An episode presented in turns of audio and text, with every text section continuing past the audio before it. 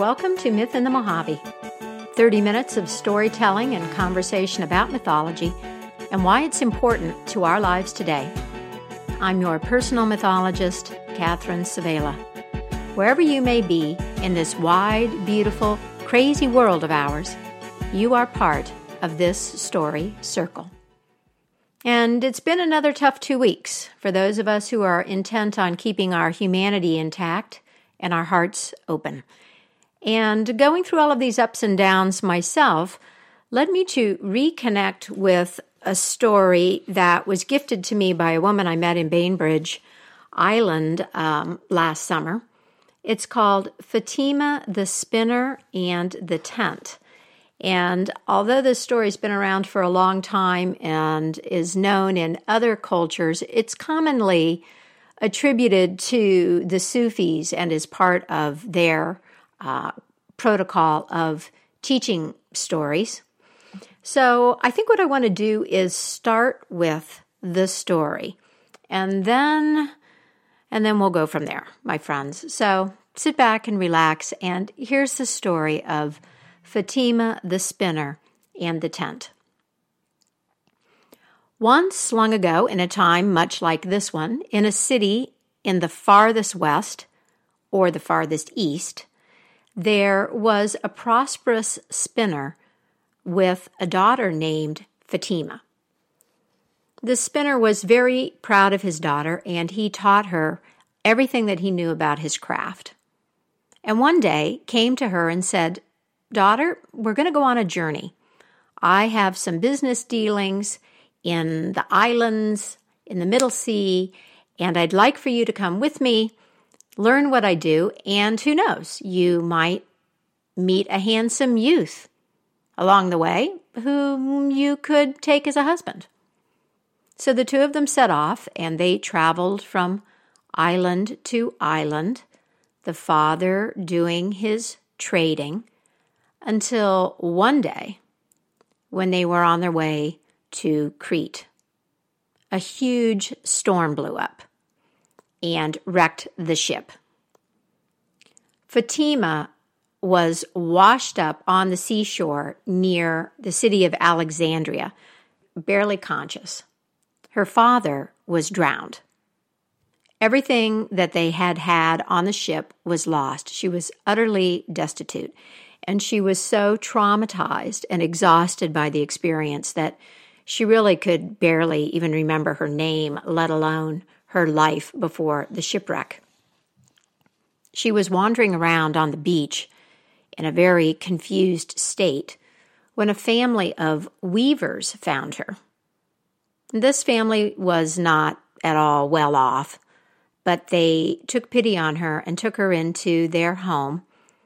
And as she recovered, they taught her their craft. And so Fatima learned how to weave and eventually made a second life for herself. Within a year or two, she finally had some happiness again. But one day, when she was back on that same beach, a band of slave traders landed and captured her and carried her along with some other captives off in their ship. She begged them to let her go. but of course, the slave traders had absolutely no sympathy for her. They took her to Istanbul to sell her as a slave. So once again, her world had completely collapsed. Now, the day that she arrived as a slave for sale in that marketplace, there weren't very many buyers. Um, but there was a man there who owned a wood yard. He made masts for ships, and he was looking for a slave to help him. And there was something about Fatima, whether it was her sorrow or I who knows what, that made him decide to buy her. And he had the feeling that, mm, at least if he bought her, he might be able to give her a little bit better life than some of the other men who were there in the market looking for slaves. And he took her home then, intending for Fatima to be a serving maid for his wife. When they got to his house, though, he found out that he had just lost all of his money because the ship's cargo, in which he had invested, his cargo, had been captured by pirates. Suddenly, he was broke and he couldn't afford workers. So it was just him and Fatima and his wife left alone to keep his business going. And the three of them then had to do all of the work and heavy labor of making ship masts. Fatima had to work really hard at this new trade, but she was quite grateful to her employer for rescuing her. He was a kind man, and so she worked really hard and before long became his trusted helper. After a while, she started to feel a little bit settled and happy again in her third career as a mast builder. One day, her employer said to her, Fatima, I want you to take a cargo of ship masts to the island of Java. I want you to go as my agent and make sure that you sell them at a good profit. Well, Fatima took up this responsibility and she set off. But yes, when her ship was off the coast of China, a huge storm came up. There was a big seasonal typhoon which wrecked the ship, and Fatima once again found herself washed up, destitute on the shore of some foreign land. When she came to consciousness, she wept bitterly. It certainly seemed that nothing in her life was ever going to go according to her expectations. And she cried out, Why is it that whenever something starts to go right for me, something comes along and destroys it? Why is it that whenever I try to do anything, I end up in grief? Why? What? What is it? How can I be tra- attracting so much bad luck? But of course, there was no answer from the cosmos to her question. And eventually, she gathered herself up and got up from the sand and started to walk inland. Now, it so happened that Nobody in China had ever heard of Fatima, and they didn't know anything about her troubles or her background. However, there was an ancient legend that one day a stranger, a woman, was going to arrive who would be able to make a tent for the emperor. No one in China yet could make tents and everyone looked upon the fulfillment of this prophecy with anticipation. Over the years, a number of emperors had tried to find this stranger and sent out heralds and messengers to make sure that when she arrived, she wasn't going to be missed. And this practice had continued and was taking place when Fatima arrived in China. And in fact, a herald from the emperor arrived at a town by the seashore at the same time that Fatima stumbled in there. The people immediately knew she was a stranger, was not a big place, and sent her to the herald and through an interpreter, it was established that she was going to have to go to the emperor. When she got to the emperor, he said, Lady, can you make a tent? And Fatima thought about all the different places she'd been, all the cities she'd lived in, and her memories of tents. I think so, she said to the emperor.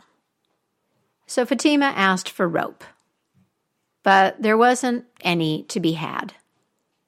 And remembering her time with her father as a spinner, she collected flax and she made ropes.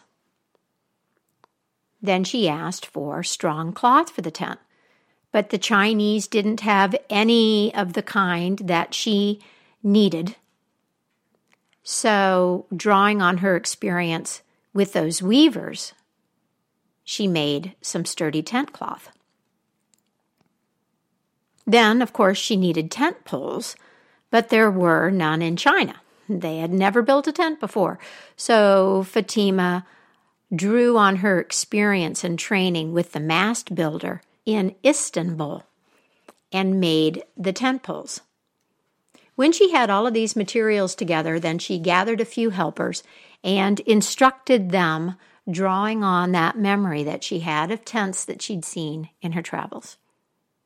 And a tent was constructed for the emperor. When this wonder was revealed to the Emperor of China, he offered Fatima the fulfillment of any wish, and she chose to settle in China. At some point, she married a kind and handsome man, and they had children. And she remained there in China in happiness, surrounded by her family until the end of her days. Now, that's a relatively simple story. And the message may be kind of obvious. It's less puzzling than the fairy tales and many of the myths shared here. I mean, essentially, I think the example of Fatima is showing us that all of life's experiences, good and bad, are raw material for our creations. And they are all opportunities to learn and all that we may learn may be required someday. We also get the message that no matter how good or bad one situation might be, circumstances change. Things go up and down. You never know. Because you're really unhappy one day doesn't mean that you will be unhappy tomorrow or the day after. That's all easy to grasp. I think we probably all recognize that in every challenge there's an opportunity, and yes, things change. And yet, like most really profound truths about life, it is harder to live than to grasp. And I'm wondering if that image of the tent and Fatima's travails and hardships might help us stay connected to the truth in that message. It may also be an aid in taking the longer view of events as they unfold for each of us personally and then also collectively in our respective communities. Because this is nothing new. The up and down, the complete collapse of a world, tremendous loss, and then the process of rebuilding rebuilding under circumstances that were not previously known or imagined. I mean, Fatima, when she was a spinner, did not know anything about mast building. Each world she ended up in, each set of circumstances, was brand new to her. I think a lot of us are feeling that way right now, or hoping that we're going to feel that way right now. And what this story tells us is that this has happened before because we have a story about it. I really love the metaphor of the tent as that creative project that requires all that Fatima has learned and so all that she's experienced. It's really fitting that what she makes is a space, a shelter, a gathering place that holds it all, if you will, everywhere she's been, everything she's learned. There's a place for everything. And that is one of the challenges that we have to accept in our present moment. As we are personally, collectively experiencing eruptions, if you will, of the repressed, feelings and fears and hopes that have been contained in various ways that are now bursting forth threatening, you know, destruction or offering us hope, depending. What we see is that there's a real need to be with it, to be with it all, to be with it, investigate it, and accept all of it. And when I say accept, I'm not talking about shrugging it off or condoning things that are terrible. I'm talking about the need for a creative response, for creative expression. My experience of this recently led me to a book that I've loved for decades called Centering by M.C. Richards. And I want to bring a couple of things that she said into this program. The book was written in the early 1960s. Richards was a potter and a poet with a Zen Buddhist inflection. She was a teacher at Black Mountain College and a student of life. She writes, it takes a long time to learn that nothing is wasted. It takes a long time and a lot of suffering, usually, to understand that there is more to life and to poetry than our conscious purposes. More than our conscious purposes. There's that mystery, my friends. Our expression, then, our creative response to everything that is happening, everything that is percolating up through us and through those around us. Doesn't that doesn't mean literal. That doesn't mean literal. It can be metaphorical, symbolic, images and rituals, expressions in the language of psyche. You might make art. You might write a poem or a song or a manifesto. But you can also make a ritual out of an ordinary act. For example, if you despair at the ugliness in the world, you can commit to a daily practice of creating beauty in some way.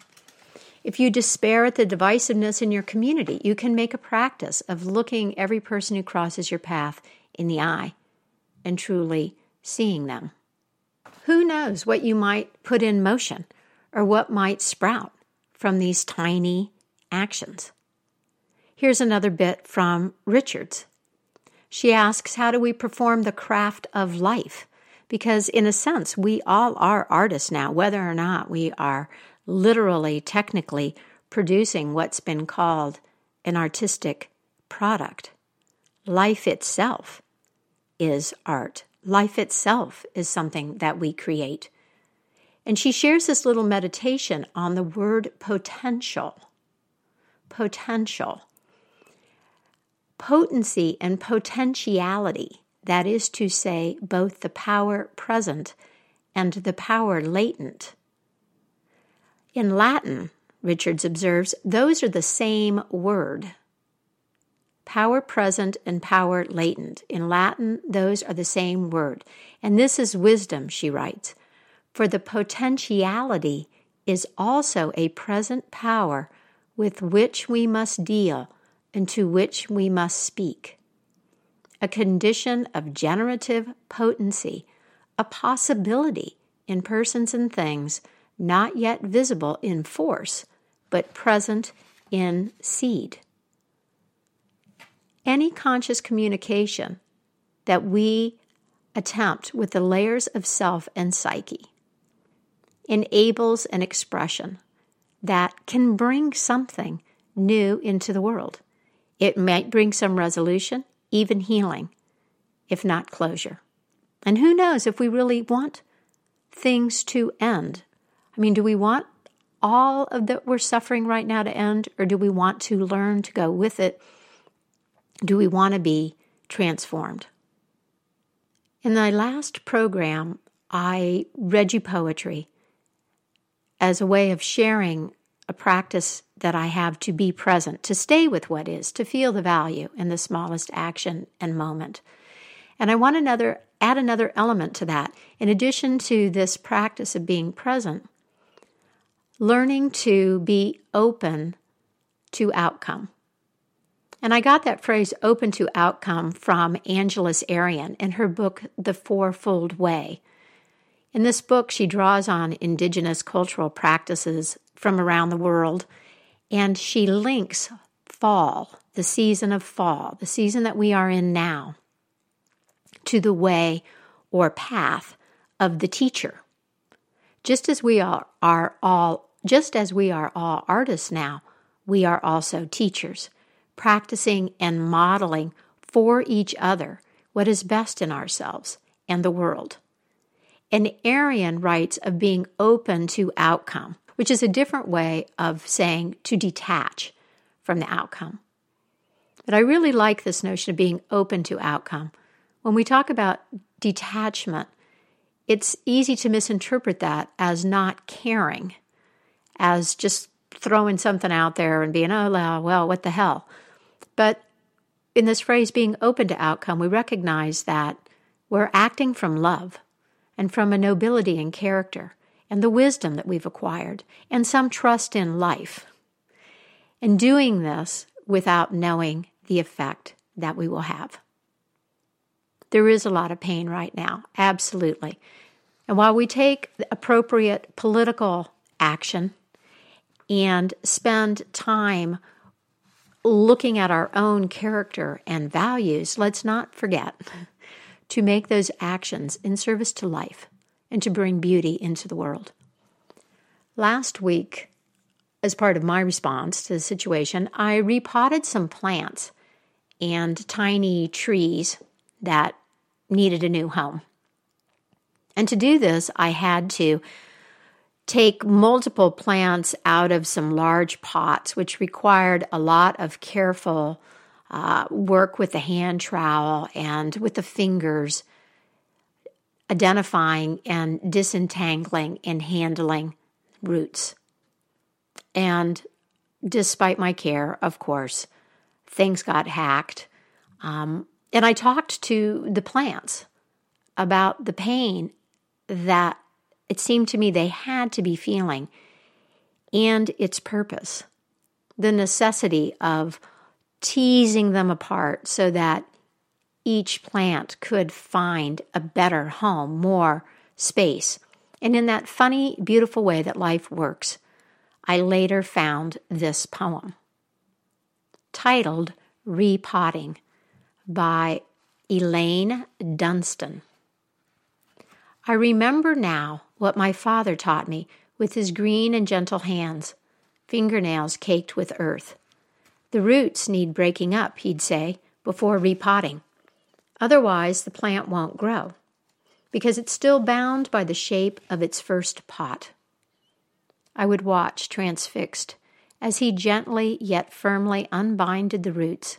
Some would get torn, ripped apart by necessity, freeing this plant from its rigid shape. I wondered, did it hurt? How long I sat with the same shape, my roots pot bound, by fear of change.